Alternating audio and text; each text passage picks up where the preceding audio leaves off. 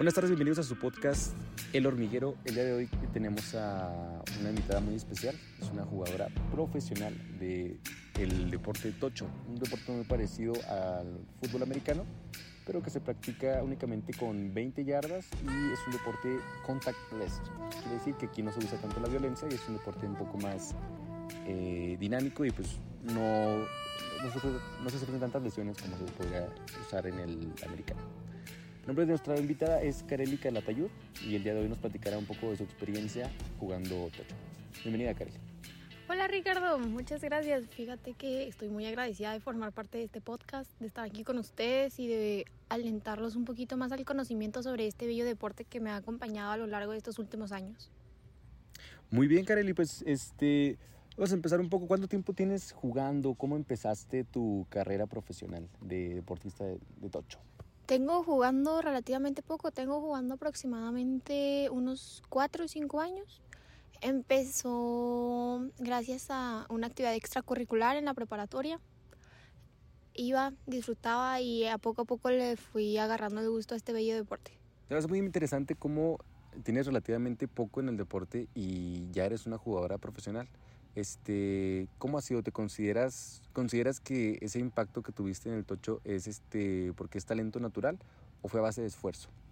Fíjate que considero que es un trabajo en equipo, tanto de mis coaches como mío, y pues sí, relativamente tengo muy poco jugando y empecé tarde en este deporte, la verdad.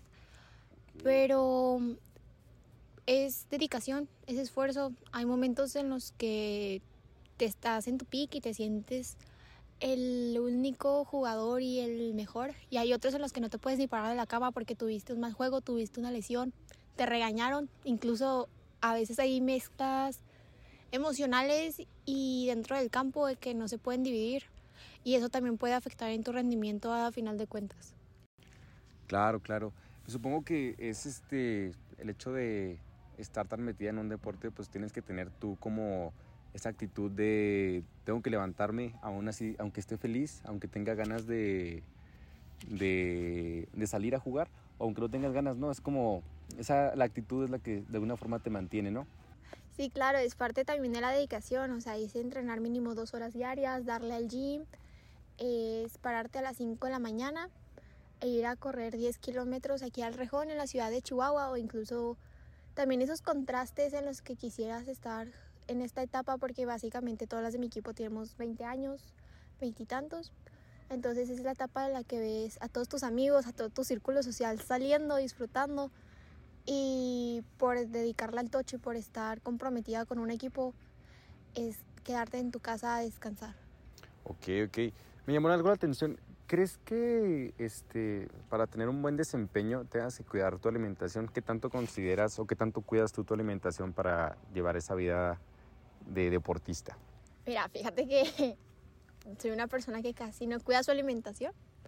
La cuido, pero no estoy tan estrictamente en dietas. Pero sí me enfoco mucho en ir al gym, en hacer las rutinas que me corresponden, en entrenar al ciento diez por ciento en todos los entrenamientos que tengo. Y básicamente es eso, es esfuerzo y dedicación. Esas son las únicas dos palabras que puedo hacer hincapié en este deporte. O sea, sientes que te esfuerzas y te levantas temprano y tienes como esa disciplina. Y pues no te molesta de repente darte un antojito o algo así con tu comida. También, también, o sea, es, es un cincuenta cincuenta, es un balance que debe de existir en cualquiera de los aspectos que tengamos en nuestra vida. Perfecto. Muy bien, oye, ¿y este, has tenido alguna lesión o algo por el estilo que de repente te haya, eh, hayas tenido que dejar de jugar un rato o algo así? Fíjate qué chistoso que me lo preguntas. Aunque se supone que es un deporte sin contacto, muchas personas lo llegan a confundir o tienen antecedentes de que han jugado con americano y siguen siendo igual de bruscos. Y aparte de las lesiones es fundamental, es, día, es el pan de cada día. Siempre va a haber esguinces, contracturas. Tengo colegas que se han fracturado la rodilla por lo mismo del deporte. Y pues yo desafortunadamente tuve una lesión hace un mes y medio. Me rompieron la nariz en un partido. ¿Y te quitó mucho? O sea, duraste un rato sin jugar. ¿Ahorita estás jugando o estás, sigues en recuperación? ¿Cómo ha sido eso? Tuve la operación, me descansaron un mes y medio y pues estaba bien, fíjate, o sea, es un momento en el que te da coraje el hecho de no, de no poder entrenar y luego teniendo competencias tan cercanas y que todo tu esfuerzo valga, o sea, se pueda ir a la basura por una fractura y algo que no estuvo en, en tu poder. Ahorita ya puedo jugar, nada más tengo que estar jugando con protección, que es una máscara transparente que me cubre toda la nariz en caso de que haya otro impacto, no se me desvíe nuevamente el tabique. Y te cuida, ¿no? Es también pues, por parte de, de seguridad o protección.